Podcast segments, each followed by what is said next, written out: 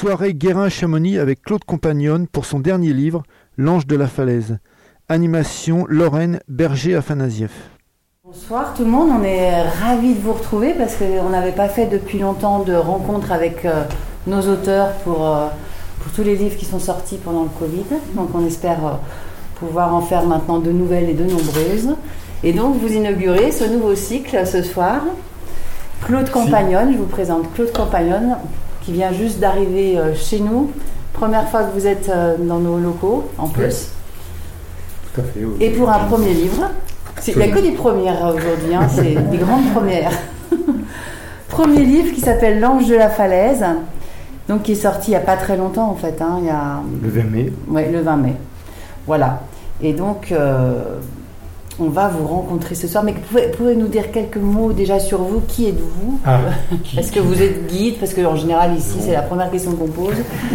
Donc, euh, je, je ne fais pas partie de cette grande famille. ouais. Peut-être que j'aurais pu, mais à un moment j'avais hésité. Mais euh, donc euh, Claude Compagnonne, je suis briançonnais, donc je suis né à Briançon, dans les Hautes-Alpes, euh, où je suis né, et j'en suis parti à 18 ans parce que ben, c'est un pays. euh, lorsqu'on veut poursuivre ses études, euh, eh il faut euh, partir, aller ailleurs, et puis pour travailler, ben, c'est le tourisme, l'administration ou le, commerce, enfin bref, l'armée aussi, euh, avant que le 15-9 euh, ne parte. Donc je suis briançonnais, donc depuis tout petit j'ai baigné dans, l'ambiance de la montagne, sans pratiquer l'escalade, parce que mes, parents étaient varois, donc ils avaient... alors si j'ai pratiqué le, le patin, le ski à l'âge de 4 ans, etc., euh, l'escalade, mes, mes parents craignaient quand même vraiment... euh, C'est dangereux, ouais. ouais, voilà, c'était dangereux Ouais, ouais. craignait euh, avait une image plutôt négative de, de cette, de cette pratique-là. hein. Euh, alors, je suis, alors, euh, je suis professeur de sociologie en fait dans une école euh, qui forme des ingénieurs en agronomie et en agroalimentaire. Et euh, voilà, j'enseigne euh, donc euh, la sociologie à différents types d'étudiants. Alors certains sont réceptifs, d'autres un peu moins. Alors, ce qui fait qu'il y a voilà, l'u- l'usage des mots ou, ou l'usage des concepts. c'est- alors vous le voyez peut-être pas, mais dans le livre, je m'appuie un peu sur la philosophie du langage en fait, mais pas une, pas une philosophie dite en tant que, que philosophie, mais c'est euh, comment euh, eh bien parce que je connais la philosophie, eh ça, m'aide à, réfléchir sur, euh, sur les mots. Donc c'est un livre qui se veut pas savant, hein. Parce que des fois c'est gonflant. Et, euh, et j'ai une autre étiquette, c'est que je suis diacre de l'Église catholique.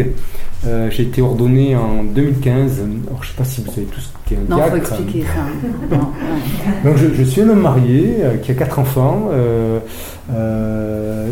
mais dans l'Église catholique, eh bien, il y a les ordonnés, c'est avec les prêtres et les évêques, mais il y a, il y a aussi eh euh, un type d'ordonné qui est, euh, qui est eh bien, euh, constitué par les diacres. Donc ce sont des hommes mariés que l'on appelle au diaconat. Donc un diacre, il, ne peut célébrer que les baptêmes et les mariages, mais puis les enterrements parce que c'est pas un sacrement, mais tous les autres sacrements eh bien, sont, sont, sont présidés en fait par, par, par des prêtres. Et, et en général, les diacres euh, bien, sont des gens qui sont au travail et qui sont euh, appelés euh, justement euh, pour faire le lien entre eh bien, le monde et puis, puis l'Église. On peut avoir l'image que l'on veut de, de, l'Église, et puis des fois elle n'est pas reluisante, et je suis, euh, je, premier à, le voir, mais, mais c'est aussi, un univers plein de richesses, et en, tout cas qui m'est très cher, sinon je ne serais pas engagé à vie. hein, voilà, on n'est pas diacre euh, le, le dimanche, on est diacre à vie. euh, à tel point que si ma femme décède, je ne peux pas me remarier. c'est pour Ah dire ouais, mais le diacre, euh, il, est, il est ordonné d'un état, il reste dans cet état de, dans cet état de vie. Voilà, en quelques mots. Et puis il y a une Bah, autre si passion. c'était non, non, mais c'est bien. Mais il y a une autre passion aussi euh, qui vous tient, c'est la montagne. Hum. Enfin, surtout les- de- l'escalade, mais je vais commencer par euh, pas par le début. les récits de montagne m'ont porté. Ce fut un courant d'air vivifiant dans ma vie d'adolescent. Les mots que je lisais disaient l'engagement d'être exceptionnel qui se donnait tout entier dans un corps à corps avec la montagne. Les étoiles et le vent glacé les enveloppant étaient à une, à toute autre échelle ceux que je goûtais dans ma vie ordinaire en montagne. Ces récits exaltaient la grandeur et l'immensité de ces terres sans hommes et des hommes qui osaient s'en approcher. Ils marquaient l'engagement d'alpinistes rudes confrontés aux situations les plus extrêmes. Ces récits étaient souvent dramatiques. Leur intensité était profondément liée aux situations périlleuses, voire catastrophiques, dont l'auteur arrivait à s'extirper.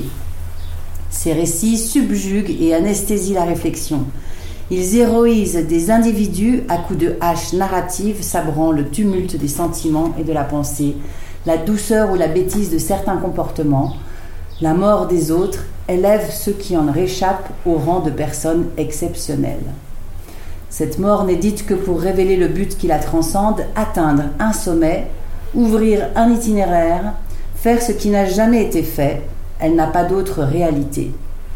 Il y a peu d'empathie dans ces récits envers les personnes dont la vie bascule ou les familles dépouillées de l'être aimé.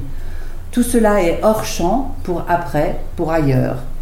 L'autre, embarqué dans la mort, est narrativement tenu à distance. Rien n'est dit de la souffrance qu'il vit. Et pourtant, ces récits disent aussi autre chose, une manière d'être au monde. Pour les plus poétiques, ils tentent d'exprimer comment cet espace de la montagne entre en résonance avec l'énergie vitale de celui qui s'y confronte, émerveillement de ces structures et forces massives de la nature qui ne font de l'homme qu'une entité de vie en transit. Roc et glace, soleil et tempête, l'homme entre dans une lutte et une contemplation active. L'une ne va pas sans l'autre. L'une génère l'autre et l'alimente de sa propre inertie. L'homme bouge, passe sur le rocher, la neige et la glace. Il caresse les surfaces de ses mains et de ses pieds, goûte leurs saveurs et leurs odeurs. Il plie sous le soleil écrasant, se déchire sur le rocher rugueux, se contorsionne au gré des formes du minéral.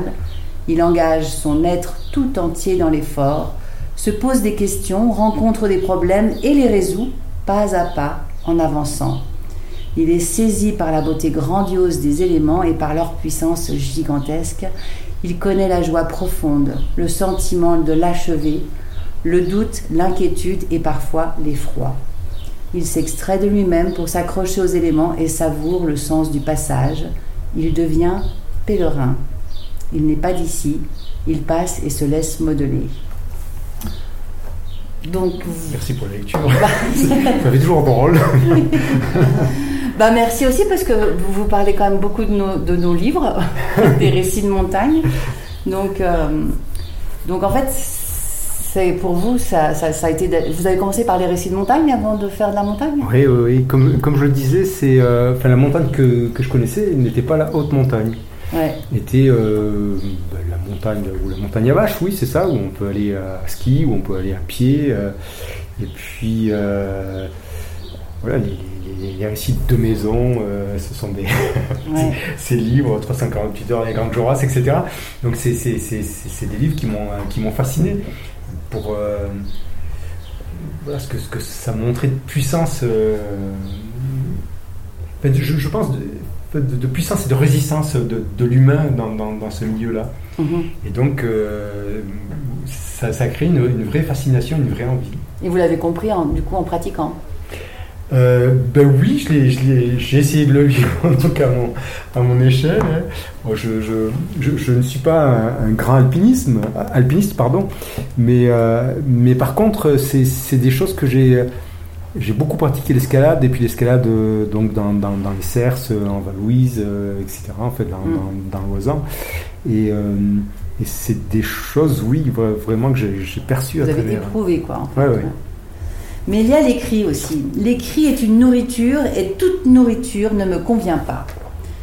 Combien de textes ai-je trouvé ennuyeux, pompeux ou superficiels? Combien fut pénible cette lecture d'auteur romantique à laquelle je me suis forcée?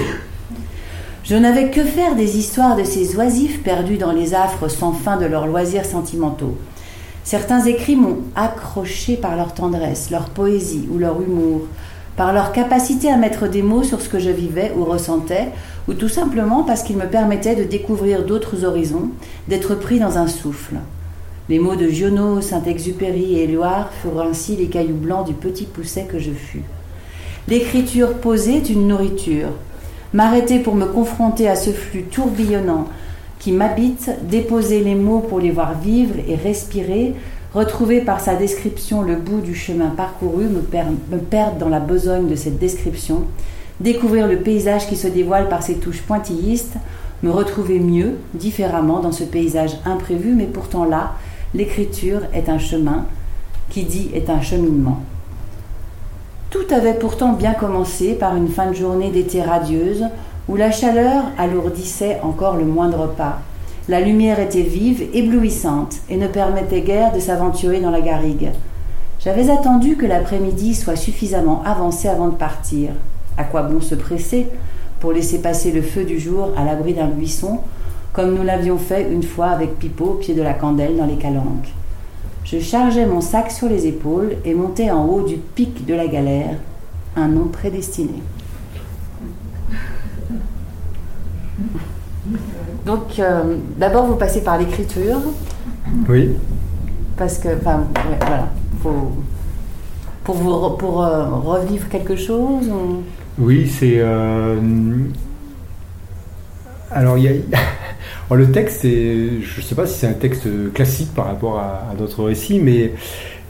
Pas vraiment. Hein. mais c'est vrai qu'il est. Les chapitres, bon, globalement, ils sont intercalés, c'est-à-dire il y a des ou en tout cas à l'intérieur d'un chapitre, euh, où, il y a vraiment le récit de, ce qui est arrivé, de, voilà, d'un fait improbable et qui, euh, qui, est survenu, et puis euh, des moments plus réflexifs, mais qui sont bien liés à ce, à ce moment-là. Et, et, donc là, ce que vous avez lu, hein, en plus, c'est une espèce d'auto, enfin de réflexion, de, de, phase réflexive sur ce qui se passe dans l'écriture. Et puis, ben, voilà, je, je, alors je sais pas où c'est, ça doit être mm, le tiers, hein, voilà, on est à page 32. 32. et, euh, et, là, je, je, commence à dire euh, finalement euh, ce qui s'est passé, en fait, ben, voilà, dans, dans, ce qui s'est produit dans la chute que je vais vivre. Non, parce qu'en fait, vous commencez pas par ça, vous commencez par autre chose. Suis-je mort? C'est la question que j'aurais pu me poser en sortant d'un sommeil abyssal au pied de la paroi. Je m'extirpe d'une profonde torpeur et regarde le monde. Pas le paysage, cette chose instituée pour être la proie du regard. Je regarde le monde. Et le monde est beau. Je suis en pleine nature, je suis la nature. Le monde me regarde et je regarde le monde. Sans heurte, nous sommes l'un dans l'autre. Je ne sais pas encore que je souffre. La température est agréable et la lumière est douce. Le soleil couchant illumine de l'autre côté du large du vallon le haut d'une barre rocheuse. De feu, elle s'impose dans toute sa présence. Je suis saisie par la beauté du lieu. Tout est paisible. Mais où suis-je? De quel lieu s'agit-il? Je suis bien dans le monde qui est le mien, mais perdu. Je le connais, ce monde, sans pourtant le reconnaître. Je me suis réveillée dans un état de stupéfaction que j'ai du mal à quitter. Je suis plongée dans le fait de ce paysage qui se présente à moi, que je connais, mais dont en même temps j'ignore l'origine. Je ne sais pas comment il arrivé là devant moi à s'exposer ainsi. Je mets un moment à prendre conscience que je suis un être regardant, attentif à ce qui l'entoure. Je ne comprends pas ce que je fais là et quel linéament temporel m'a conduit sur cette pente caillouteuse recouverte partiellement à cet endroit d'une maigre végétation. Je recherche en vain un dernier souvenir auquel m'accrocher, je cherche le fil d'une histoire, je suis bien moi et je connais ce lieu. Tout est comme avant, mais quelque chose est profondément différent. Cette énigme est si profonde qu'elle accapare complètement mon esprit, laissant peu de place à l'angoisse. Voilà. Il y a quelque chose qui vous est arrivé et qui a complètement changé votre vie. Oui, exactement. Donc enfin, votre regard sur le monde, enfin tout. Donc là, c'est vraiment l'épisode de. C'est une espèce de fracture en fait euh, que, j'essaie de, dire euh, entre le moment où, je chute, donc euh, voilà, et enfin là, ce qui sera dit plus loin, hein. Et puis ce, réveil qui, qui est absolument pas un réveil douloureux ou violent, etc. C'est très surprenant. Hein c'est-à-dire euh, il y avait 50 mètres de chute, euh, de, se réveiller et puis euh, malgré les blessures que j'avais, bah, de se sentir bien. Et, en, même temps, je me sentais bien corporellement et, puis mon esprit a, vécu une espèce de, vrille très, très forte. quand il nous manque un morceau d'histoire, en fait, c'est très très déstabilisant. C'est-à-dire que ce qui arrive aux personnes qui sont dans le coma. D'ailleurs, je ne sais même pas combien de temps je suis resté inconscient au bas, de, au bas de la falaise, mais c'est, on a dans l'esprit des, choses qui se sont passées, et puis il y a autre chose, et, on doit faire un immense travail en fait pour relier les deux. Pour comprendre. Dans un souvenir limite, à un point tel que je me demande si je n'ai pas rêvé cet événement, je me vois partir dans le vide, je vois la paroi s'éloigner de moi comme si, me plantant en beau milieu de nulle part, elle décidait de s'en aller de son côté, de rompre le contrat qui nous engageait mutuellement. Une trappe s'ouvre sous mes pieds, la paroi me laisse là, sans attache, seule, dans le vide. Je ne comprends pas cet éloignement, j'en suis interloquée, je me vois saisie non pas par un effroi sans nom, mais par une immense surprise. Le souvenir qu'il me reste de ce basculement dans le vide est donc cette surprise, si pleine, si envahissante, si compacte, qu'elle ne laisse la place à rien d'autre. Je ne suis plus qu'une interrogation, je ne comprends pas, je suis aspirée par le néant. J'étais là au milieu de la paroi, à plusieurs dizaines de mètres du sol. J'ai sauté, j'ai chuté, pardon, et je suis en vie.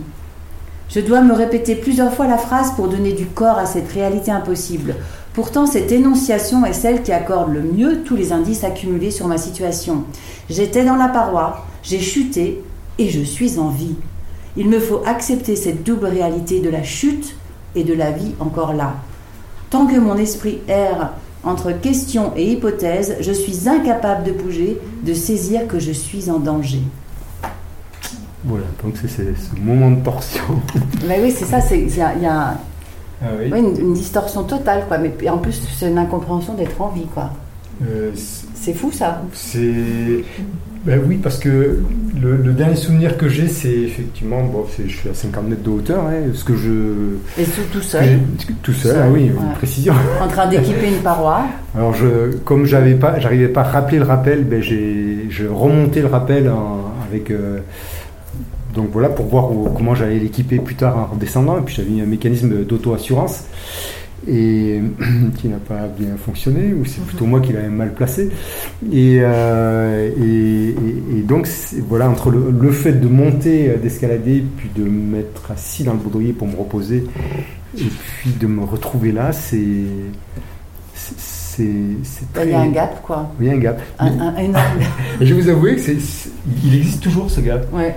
Ah C'est-à-dire, je, vous allez trouver ça forfelu, mais je me dis, c'est dans des est-ce qu'il y a des moments, il y a des bifurcations comme ça dans la vie? C'est des espèces de, de, quand on ne trouve pas d'explication, mais se dire, euh, mais je suis vraiment en vie, c'est-à-dire qu'il y a celui qui, qui, qui, est revenu à la vie, c'est bien moi. Enfin, c'est des espèces, c'est enfin, des interrogations. C'est bien le bon moment. Exactement, oui, c'est très surprenant. Comme, Parce que vous avez quand même une chute de 50 mètres, quoi. Absolument, oui. Enfin, je ne sais pas si vous vous rendez compte 50 mètres ce que ça fait, mais. C'est très haut. C'est délirant, en fait. Oui, oui. Je comprends qu'il que, y a une stupéfaction totale, une sidération, enfin. Ça fait combien d'étages C'est un immeuble hein bah, Un immeuble, ça doit faire, je sais pas, on doit. Piscine olympique à la verticale. Ouais. Oui, c'est ça. Ouais, je pense qu'on doit compter 4 mètres par étage, donc. Euh... oui, ça fait 10, 10, 12 étages. Bon, avec un arbre quand même. Euh... Mm. Un chêne qui a eu la générosité de me freiner au passage. Oui, il y a un arbre, il y a un enfant bon, un arbre. Euh, bon. Oh, J'y tiens à cet arbre. je comprends Symboliquement, je crois. Euh, oui. Bon, et après cette stupéfaction, quand même, il faut quand même bouger. Ouais. Parce que vous êtes seul, il n'y a personne pour alerter les secours ou quoi que ce soit. Et le départ est un combat. Je m'arrache du sol caillouteux et redresse le buste pour m'asseoir. Je ne sais pas par quel miracle ce mouvement de renaissance est accompli. L'association de sol et de chair se rompt. Dans ce mouvement, je laisse une part de moi-même dans le fatras des cailloux et garde dans mon corps leurs marques et leurs déchirures. Quelle est cette barre d'acier invisible qui me traverse le côté gauche du thorax? Je n'ai plus de souffle, je ne peux plus que haleter, courbé en deux. Je tiens mon bras gauche replié contre mon corps, sous les côtes. C'est le moins douloureux. Je suis abîmée, mais je peux me mouvoir. Assis, les jambes dans la pente, je vois mes tibias rouges sang.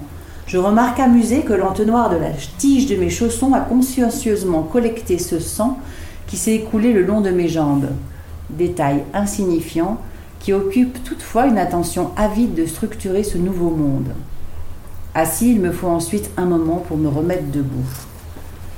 J'ai l'impression de réapprendre la marche comme un tout petit, se dresser, trouver et tenir son équilibre, oser lever la jambe pour perdre cet équilibre et le retrouver à nouveau de manière transitoire.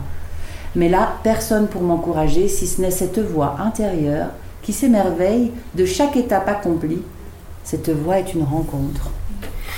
Il y a une renaissance incroyable là-dedans. Ouais, absolument. C'est, euh, Tout est nouveau. Tout... tout est nouveau, mais c'est étrange parce que bah, c'est ce qu'on peut vivre dans certaines situa- situations. C'est, euh, c'est une forme d'abandon. On peut plus, enfin, soi-même, on se dit bah, qu'on va faire tout ce qu'il est possible de faire, mais qu'en même temps, euh, ça dépend plus vraiment de nous-mêmes, euh, d'une certaine façon.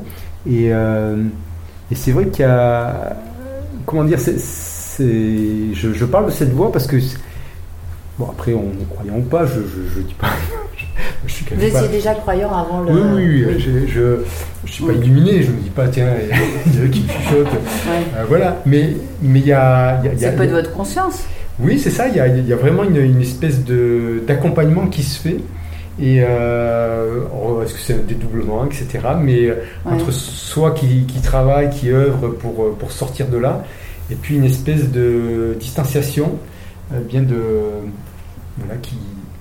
Quelqu'un, une entité, soit, Ouais. ou enfin, bref, qui, qui- qui est là pour encourager. Et, euh, et effectivement, euh, se remettre à marcher dans, dans ce cas-là, c'est une espèce d'émergence de, de, de, de naissance, euh, avec tout, le doute de, vers où ça va. hein. Mm. C'est-à-dire quand je commence à démarrer, je j'essaie de me mettre debout. hein. Ouais, ouais, Et euh, en sachant que la voiture est tout en bas euh, du vallon, euh, il y, a- Ouais. il y a- il y a un petit itinéraire à suivre. Et cette voix, c'est drôle parce que dans, dans Les Hallucinés, je ne sais pas si vous l'avez lu, le Si, livre oui, de- oui. bah, ils en parlent beaucoup. Hein. ouais, alors, beaucoup d'alpinistes disent, euh, quand ils arrivent au-dessus de la zone de la mort, à 8000 mètres, euh, parce que bon, ils n'ont pas, vécu- ils ont pas vécu un accident comme vous, mais ils sont quand même euh, dans un état second. L'époxy, puis euh, Voilà, d'eau. euh, Et en fait, ouais. ils entendent cette voix Ouais, qui- qui- qu'ils qualifient d'ange gardien souvent, mais après, est-ce que c'est leur propre conscience? Ou maléfique, il y en a, il y en a par contre qui leur dit vas-y, saute, Oui, allez, vrai, euh, dors, c'est bon, tu peux t'en. Mais mais il y en a qui sont. J'ai beaucoup aimé ce, ce Ouais. livre, Les Illuminés, parce que ça, ça parle de situations. Hallucinés. Les hallucinés, oui. Les Illuminés, c'est un film, hein, attention. C'est pas, c'est pas la même chose. non. Ouais, ouais, ouais. Ouais, c'est vrai que ça, ça, m'a- ça me fait, ça m'a fait penser aussi à ça. Bon, alors, du coup, après, vous, vous racontez un peu, mais à, à chaque fois, euh, toujours émaillé de, de réflexion, euh, bah, votre long cheminement jusqu'au secours, quoi, jusqu'à. Mais, mais surtout, ce qui vous intéresse, c'est de voir comment vous fonctionnez. Exactement, oui. Et, euh, et là, euh, bon, là, vous êtes en train de, de chercher une- la voiture. Enfin, tout est compliqué. hein. De toute façon, ça prend du temps. Mais mon esprit s'agrippe aux mots du Notre Père, comme à des prises salvatrices dans une paroi verticale et lisse. Il en fait son moteur. Je laisse ces mots prendre leur ronronnement et diffuser leur paix dans mon être tout entier. C'est la prière des prières, la première que j'ai apprise enfant. C'est la prière du fond de mon humanité. Ces mots font de ce parcours un abandon. Je ne peux plus grand-chose pour moi-même. Je ne peux qu'avancer tant que cela m'est possible. Le reste ne m'appartient plus. Je me concentre sur ces mots, les dis mentalement, mon souffle étant incapable de les porter. Absorbé par l'effort, j'en perds souvent le fil et les reprends du début tel un tourne-disque dont le bras suivrait les sillons rayés d'un vieux disque vinyle. Je ne sais pas comment je tiens, je ne sais pas si je vais encore tenir longtemps. Je ne sais pas comment s'écoule le temps. L'accordéon désaccordé de mon corps, dans un équilibre précaire, passe sur le chemin. La falaise m'a rejeté. Je m'en vais sur la pointe des pieds.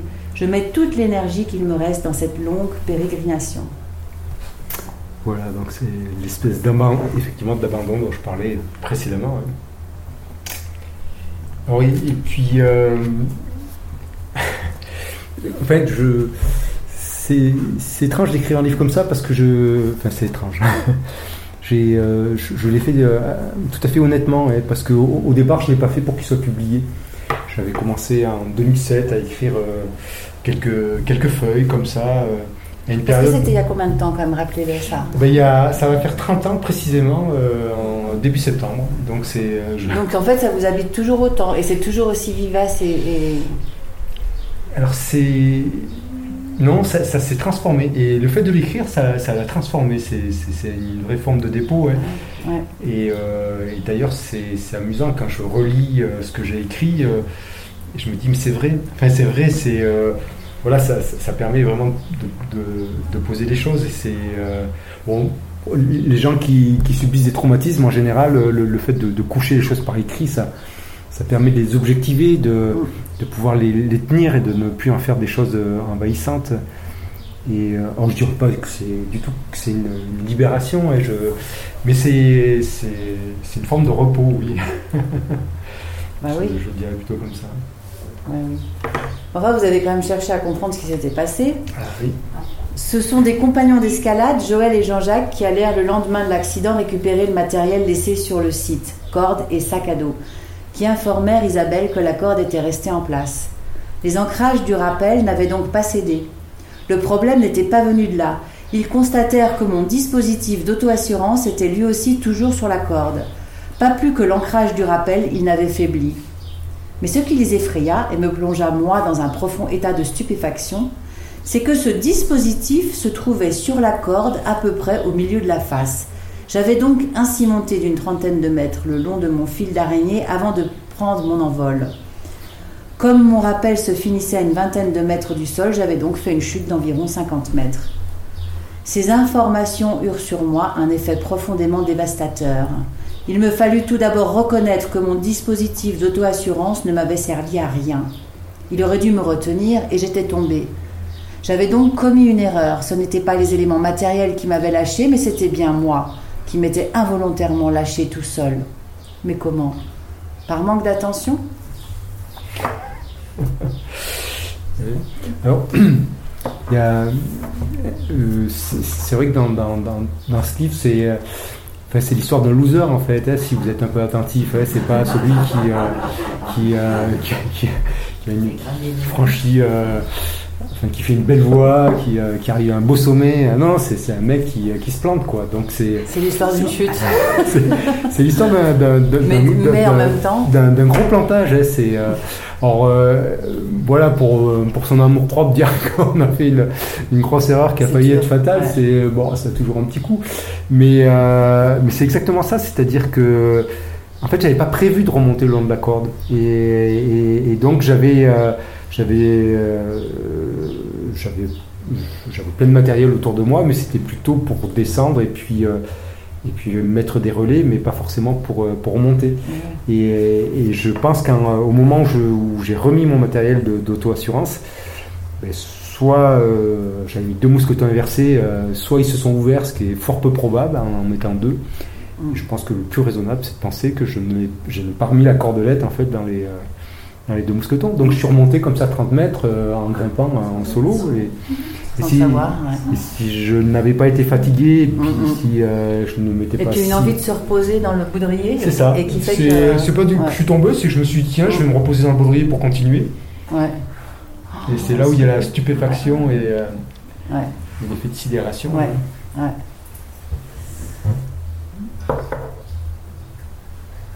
Il a pour toi donné ordre à ses anges de te garder en toutes tes voies. Eux sur leurs mains te porteront afin qu'à la pierre ton pied ne heurte. Ces mots du psaume 90 que j'ai appris à chanter résonnent maintenant à mon oreille de manière étrange. Mon pied a heurté la pierre, j'ai chuté et j'ai été porté vivant au sol.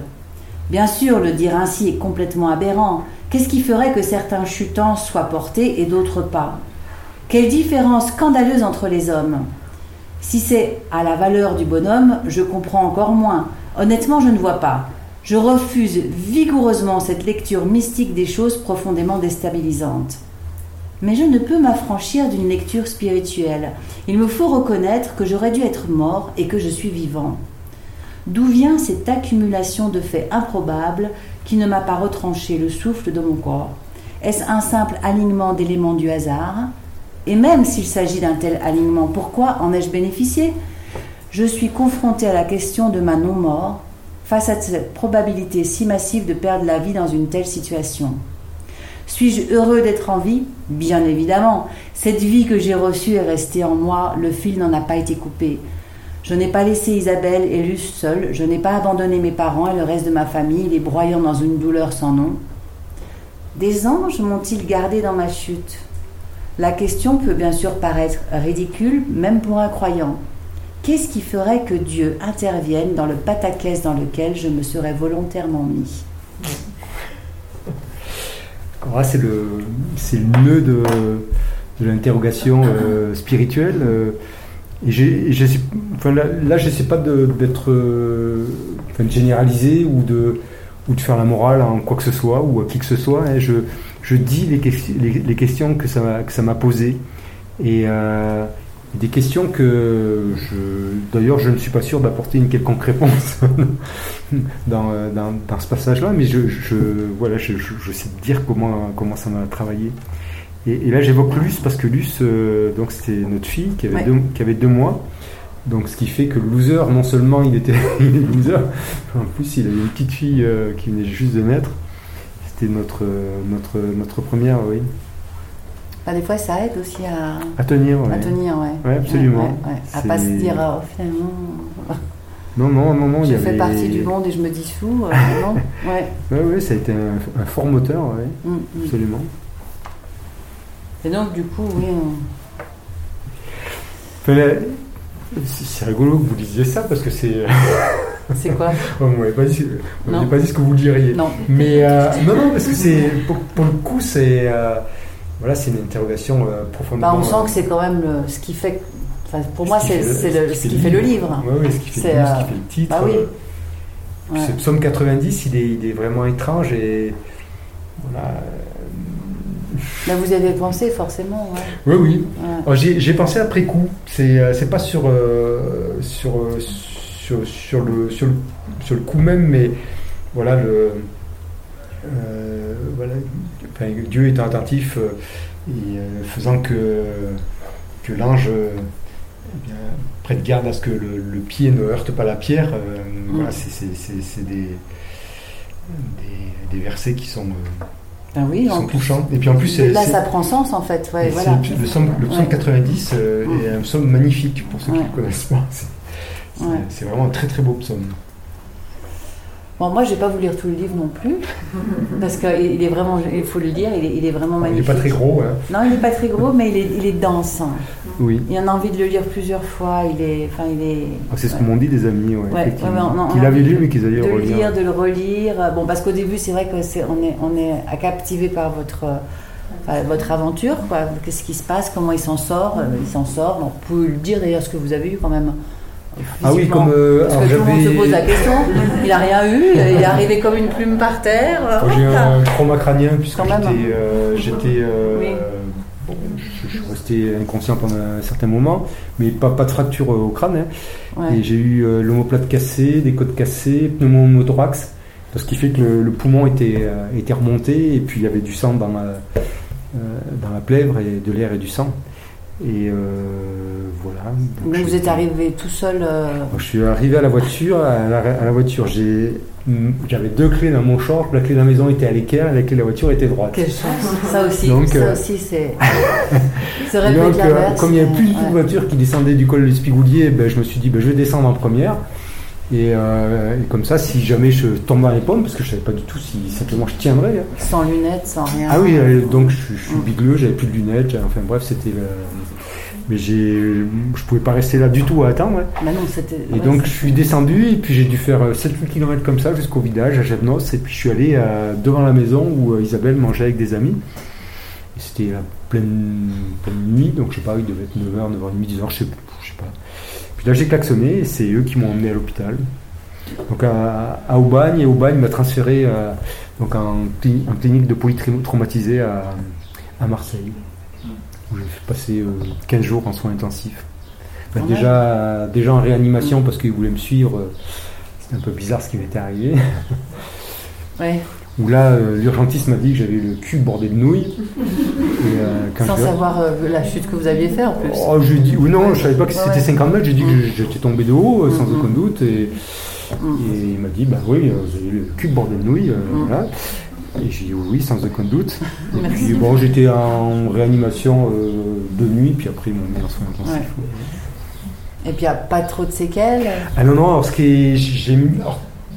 C'était l'époque du. C'était en quelle année? En 90 91, oui, 91, puisque ça va faire 30 ans. Ouais. Ils étaient encore euh, très, très méfiants par rapport à- aux contaminations par, euh, par le sida. Ah ouais. Et, euh, et du coup, j'ai pas été transfusé, donc euh, le, le litre que j'ai perdu, ben, il m'a pas été remis. Et, et donc, j'ai, euh, voilà, il a fallu que je reconstitue. Et j'ai, eu, enfin, vraiment pour me remettre, euh, j'ai, mis six mois à me remettre. Et complètement, ça, ça a dû mettre euh, une année, mais au bout de six mois, oui, je, ça- ça allait bien. Et ouais. vous êtes remis à la montagne, à l'escalade. Ah, très rapidement, oui. Bah, c'est comme quand on tombe de vélo, ouais, c'est, euh, je me suis Ouais, dit, euh, soit tu t'y remets et puis, euh, et puis tu affrontes ta peur, ou soit tu, tu fais autre chose, quoi. Et comme j'aimais ça, ben, j'ai demandé à un ami de me ra- de m'amener, puis je sais plus si c'est peut-être un, un mois et demi après être tombé, deux mois, il m'a, il m'a ramené dans un truc très, très facile, hein, mais euh, pour pouvoir euh, refaire des mouvements, voir si, si ça passait, puis voilà, donc j'ai pas, j'ai pas été euh, pris par, par la peur. Si vous avez des questions, euh, n'hésitez pas. Ah oui, ça, ça m'intéresse. Ouais. Est-ce que certains d'entre vous l'ont lu? Oui. Oui? Encore. Pas encore Ah, moi j'en ai eu la moitié. euh, parce que je l'ai acheté, je suis venue dimanche. j'ai acheté. Mm. Et, ça m'a- et alors c'est franche quand vous avez dit, euh, c'est vrai qu'il faut plusieurs temps pour le lire. Parce que moi c'est vrai qu'il y a eu un moment, j'ai eu besoin de savoir ce qui m'est arrivé, donc je- j'en suis qu'à la moitié. Mais parce qu'on avait, enfin, comme si euh, on avait aussi cette urgence presque de, de l'urgentisme de pouvoir vous rétablir. Oui, oui, Et puis après, euh, il y a- il y a, moi, il y a une phrase qui m'a arrêtée. Alors je me dis, voilà, mais certainement, il faut le lire euh, Ah. à différents moments et tout. Je vais le lire. hein, si Oui, oui, ben je oui. Et qui m'a arrêté en fait. Elle vous arrêtez comment Dans quel fait sens réfléchir. Quoi. Ah, oui, me dis, oui. là, peut-être que je vais, je vais trop vite. Parce que d'abord, euh, c'est vrai que vous avez commencé par ça, vous avez dit, euh, vous, vous allez dans un monde qui est inhabité, la montagne. Et, et c'est vrai, finalement, c'est, des, des lieux de passage, parce Absolument. un espace, mais personne ne reste, personne n'habite, personne ne- euh, donc voilà, et, et vous parlez beaucoup des mots, beaucoup des mots et du Oui, absolument. et alors, il y a cette phrase, c'est pas je crois. Les mots dans leur forme disparaissent et laissent place à une profonde respiration. Oui. Il ne peut être saisi qu'avec le souffle, parce qu'il dit le souffle de Dieu dans le monde. Alors, Ah, c'est l'évangile de Saint Jean. Et c'est, euh, et c'est vrai que dans les quatre évangiles, bon, bon là je suis, je suis diacre et ben, m'a je pas. Donc, je- en tant que diacre, je fais des homélies aussi. Donc euh, voilà, j'ai. Et, euh, et c'est, euh, effectivement au début, il y, a, les mots du, prologue de Saint Jean, qui est, un prologue qui est, fantastique. Même, si on n'est pas croyant, il y a, une profonde poésie. hein. Dans, des textes, des vieux textes, même sans être croyant, on peut être très, touché. Et, euh, et, l'évangile de Saint Jean, c'est un évangile qui est bizarre, qui est, qui est, qui est pas du tout euh, explicatif, mais qui est souvent qui est circulaire, euh, enfin circulaire, qui est elliptique dans le sens d'une ellipse. Et, euh, finalement, on comprend en, lisant et en voilà, en, en mettant, il essouffle et en même temps, en lisant, on, est soi-même souffle. Donc c'est- bizarre. Et, euh, et c'est un évangile pour lequel j'ai beaucoup d'a- d'affection pour le, pour le coup. C'est c'est vrai que les homélies sont, je trouve, prennent leur, leur, leur, leur force quand elles s'incarnent. Absolument. pour le coup, euh, ça s'incarne dans votre, dans votre histoire. Oui, absolument, c'est ça, c'est absolument ça. Et puis je, et, puis là-dessus, c'est comment ce texte, enfin les- ce, passage de Saint Jean me parle, et puis euh, comment moi qui ai vécu en montagne, euh, je, voilà, je, ça se traduit dans la montagne quand je compare ça avec le torrent. C'est, moi j'ai des images en tête. on, ne vit pas 18 ans. euh, un beau pays comme le Briançonnais, moins beau que Chamonix sans aucun doute, mais ça en être euh, profondément marqué. hein. Les, les mots pour vous sont, sont extrêmement importants. Absolument. À la fin, j'ai lu à la fin que vous dédicaciez le livre aux parents. Vous avez appris à lire et à écrire. Ouais. Ça fait une boucle en fait. Alors, pour tout, tout vous avouer, petit, j'étais dyslexique. J'ai euh, j'ai pas eu un apprentissage euh, facile euh, de l'orthographe, euh, etc. Et, euh, et quand je dis les mots sont un combat, à un moment, c'est euh, vrai, hein, ils ont été un combat. Et, euh, et en plus, quand je suis fatigué, c'est le genre de terreur que je peux refaire, et, voilà, il y a, des gens qui sont très doués naturellement. Je ne suis pas doué naturellement, c'est un travail. Et, en plus, les, mots, ils peuvent tellement transformer les gens. Ils disent la réalité, la réalité, elle peut se dire de tellement de façons différentes. Et si vous, vous me le demandez pas, mais je vais vous le dire. je vais vous répondre à la question que vous n'avez pas posée. Mais le, dernier chapitre, qui doit être le 20, je crois, sur, euh, sur l'œuvre de la vie, en fait, c'est ça. C'est euh, comment, euh, avec les mots, on peut dire, on peut décrire une vie qui est une vie, une vie merdique, pour, pour, parler de manière un peu triviale, ou au contraire, pour, en faire une vie qui est une vie rayonnante. C'est-à-dire, sa vie à soi, on peut la lire de deux manières. Et c'est un effort de lecture que l'on peut faire. C'est pas que la vie est merdique en soi, c'est pas que la vie est belle en soi, mais c'est quel regard soi-même on, porte euh, sur la vie.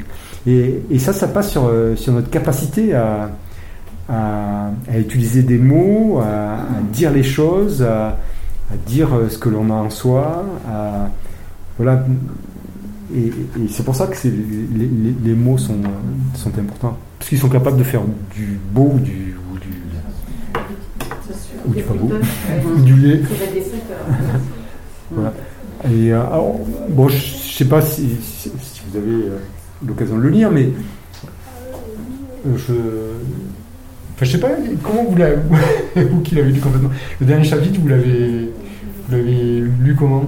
Ben, je l'ai lu plus comme euh, une ode à la vie. Ouais, exactement. Ouais. ouais, c'est. euh, Ouais.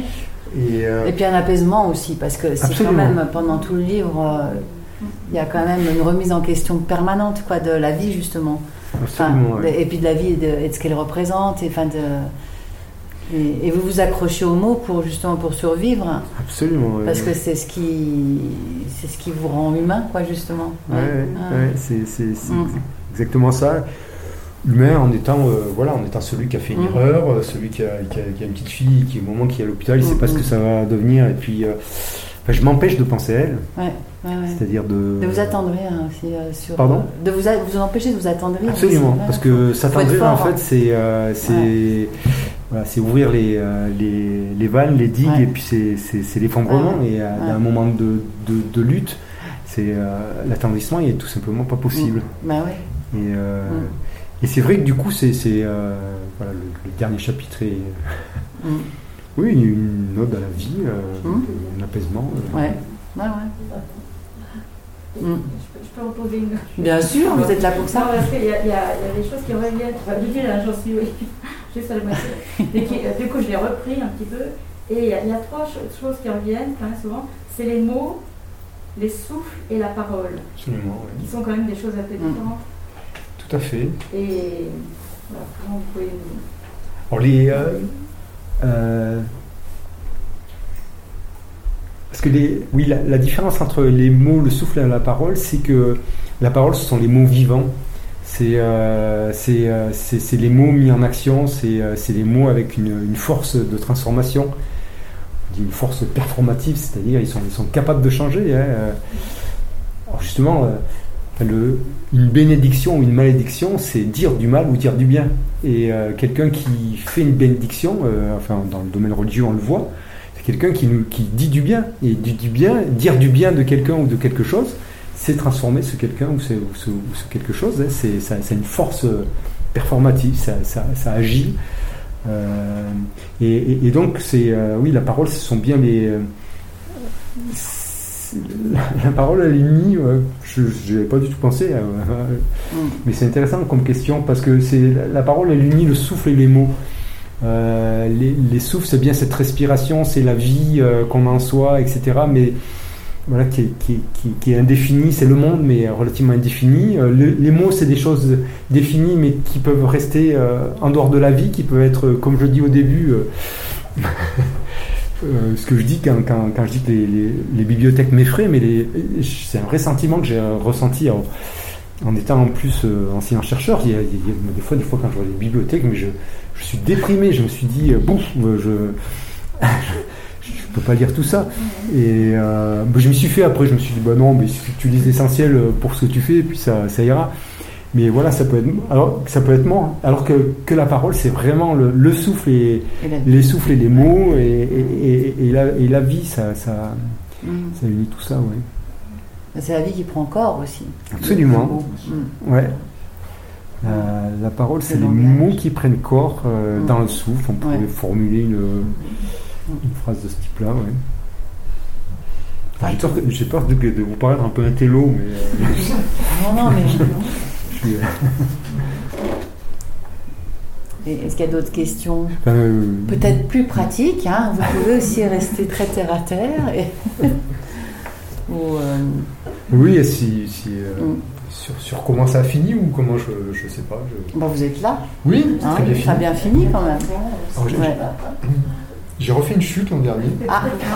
ah, ça vous n'en avez pas parlé dans le livre. Bah non, j'ai- C'est la deuxième fois en fait. hein. Oui, Vous avez ça. petite. c'est le type pas mal quand même. Ah ouais, alors racontez-nous. Euh, alors c'est en face nord du Pelvoux, dans un couloir. Euh, alors après six mois de, de confinement, euh, Ah. euh, ben ouais, pas de montagne, énormément de travail, euh, travail tous les week-ends, etc. Donc une envie de montagne euh, avec des dents qui rayent le parquet. Ouais, Comme beaucoup. Mais, une très très grosse fatigue hein, Mm. que, Ouais. que, que, que je voyais pas. hein. Mm. Et euh, donc on se retrouve près de Madame Carme avec un ami. donc on veut faire une voie dans une face nord qui s'appelle Aurore Nucléaire. Il a neigé, on redescend, on fait notre voie au-dessus du près de Madame Carme. Puis le lendemain on se dit bah tiens on va faire un couloir euh, vous Donc on fait cette voie jusqu'à moitié. Donc on passe toute la partie. euh, donc je suis en tête, toute la partie euh, glaciaire. Tout est nickel, ça roule, on avance super bien, super vite. Le dernier pas, au moment où on passe de euh, un endroit qui est à 60 70 degrés en glace à la neige, où c'est après un Ouais. ben, je plante euh, mon piolet euh, dans la neige et puis l'autre dans la glace. Et puis euh, c'est le dernier pas, vraiment, c'est hop, il n'y a plus qu'à ouais. Ouais. tirer. Et, donc je tire dans la neige, le piolet rip, celui qui est dans la glace saute. Et, euh, mais euh, par vraiment manque de concentration. Alors, C'est pour vous dire quand, euh, quand je vous dis le loser, mais. Le loser. Et donc je, je chute, je, je- je chute en arrière je- de 2 mètres, je rebondis, je rechute euh, de 7 mètres plus bas, donc sur un endroit qui est un peu, euh, qui est un peu incliné, donc en glace. Donc j'avais mis une broche quand même 3 mètres en dessous de moi, Qui a tenu. Ouais. qui a tenu. Et j'étais encordé. Il y avait un baudrier. Voilà, alors euh, simplement comme c'était plus facile, mon second, ben, lui il avait monté euh, 10 mètres de plus en laissant 10 mètres de mou. Et, euh, et donc j'ai fait une chute de 20 mètres. Et je, je suis arrivé. Je suis arrivé pile poil à son, à son niveau. Ah oui. Et, euh, et donc j'ai pas eu peur, euh, j'ai été même pas mal, vraiment euh, dans euh, l'impression d'être lessiveuse d'encaisser les coups. Et puis euh, ben, quand ça s'est arrêté, j'ai vu que j'avais mal à l'épaule, je me suis dit bah, tu t'es fait la clavicule. Donc ça, on sait rapidement si on se fait la clavicule ou pas. Donc je fais ça, blink blink, ça faisait clac. Je me suis dit t'es fait la clavicule. Je me mets debout sur mes crampons, euh, je me dis bah t'es un peu mal à la cuisse. Puis, euh, puis mal au dos. Puis euh, donc face nord, le téléphone il passe pas. Ben, je dis à mon collègue, eh ben, on sort, on finit euh, les 500 derniers mètres. Et donc on a, fini le couloir les 500 derniers mètres. Puis, hein, en haut, euh, il fallait redescendre sur, le refuge. Et puis, et puis incapable d'avancer. Autant j'avais pour monter ça allait bien, et incapable. Donc on appelle les secours. Et les secours viennent une heure et demie après, donc on était au soleil, pas de souci. Et euh, donc le bilan des cours, c'est clavicule cassée, c'est euh, lombaire cassé, Lambert. cassée et tassée, donc elle était, euh, elle s'était tassée Ouais. dedans. Et puis, et puis un tendon, euh, un tendon abîmé. Mais voilà, Et pas de petite voix là pas de Non. petite voix, mais Non, Mais, mais c'est. pas eu le temps. Non, pas eu de temps. Et puis, c'est étrange, mais pas de peur non plus. Ouais, ouais. Ah, pas peur. Pas peur. Il y a Pas, de surprise. pas- c'est vraiment. Alors, s'ils avaient continué, Ouais. sans doute qu'il y aurait eu de la Ouais. peur, mais Ouais. en étant stoppé, et puis en, en sortant après. euh, le- Voilà, c'était c'était pénible, hein, c'est, euh, parce qu'on a son sac d'énergie quand on se casse la gueule comme ça qui, Ouais. qui, qui- Ah bah qui est ouais. vidé. hein. Mais, euh, mais après, ça, ça a bien déroulé.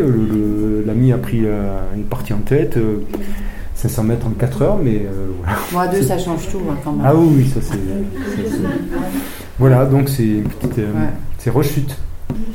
Bon, bah, ce sera la dernière. Hein. Ouais, c'est ce que m'ont dit mes parents. bah oui, quand même. Pas d'autres questions? Non? Eh ben, je, je vous le laisse pour une dédicace alors. Pour ceux qui le souhaitent. Pour ceux qui souhaitent faire dédicacer leur livre. euh, bah, merci beaucoup. Ben, merci à vous, Mer- merci, merci à vous, euh, à vous euh, d'avoir pris ce temps. ouais. Ouais. Voilà. Et puis merci d'être venu. Puis enfin on vous connaît parce qu'on se croisait, enfin on se parlait juste par téléphone, par mail. Par ou- téléphone ou, euh, Ouais. ou on s'était vu par. euh, en tout cas, moi je vous avais vu sur YouTube. Super. Bon, Vous, bah, allez, vous allez continuer à écrire peut-être non? Non pas.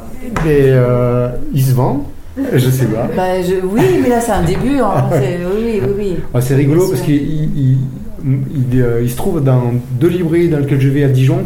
Alors, de- des fois, je regarde si la pile descend. J'ai vu qu'à la Fnac, il n'y était plus, euh, Ah. qu'à la librairie Granger, euh, il n'y avait plus que la moitié de la pile. Alors, je me dis, bah oui, il doit.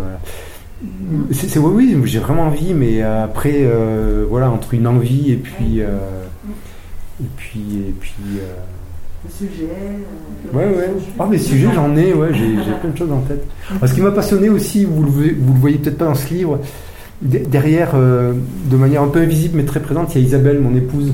Ouais. Et euh, donc, vous ne Ah bah connaissez oui. pas Isabelle, mais euh, voilà, c'est, euh, c'est elle qui m'a accompagné pendant Bah, tout, qui a euh, porté. ouais. tout- tous ces moments, Ouais. qui, qui a- qui a- porté. Puis, vous le dites euh, bien d'ailleurs, quand elle arrive, euh, vous vous relâcez et c'est elle Ah, qui gère. c'est elle qui bon. gère. Enfin, elle a un bébé d'un mois, mais elle va gérer. quoi. Deux mois. Deux mois, oui. Ouais, on n'est pas. On est, Ouais. Voilà, ça c'est pas très sympa. Ouais. Elle fait de la montagne aussi, Isabelle? Alors elle est marnaise et elle s'est mise à la montagne quand on, s'est- quand on, est- a vécu ensemble et puis quand on s'est mariés. Notre voyage de noces, de noces, on l'a passé dans les Dolomites et puis dans le Verdon.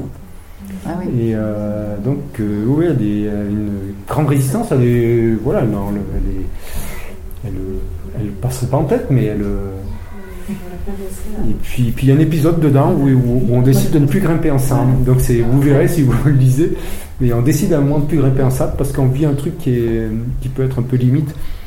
Et, et à ce moment-là, on dit que quand même, il y a des enfants en jeu. Et, Ouais. On avait fait une fois, on avait un bébé de. Elle avait Ah, Elle était bébé, oui. Mais c'était dans Lausanne, justement. et alors, qu'est-ce qui vous était arrivé Ben non, il n'y a rien arrivé de grave, mais c'était avec l'ICPA et on avait dit au guide on veut surtout pas être sur la même corde parce que Ah bah Bah oui. c'était par le couloir, euh, c'était au Bernet, par le la classe, le couloir. de classe. ça, Ouais.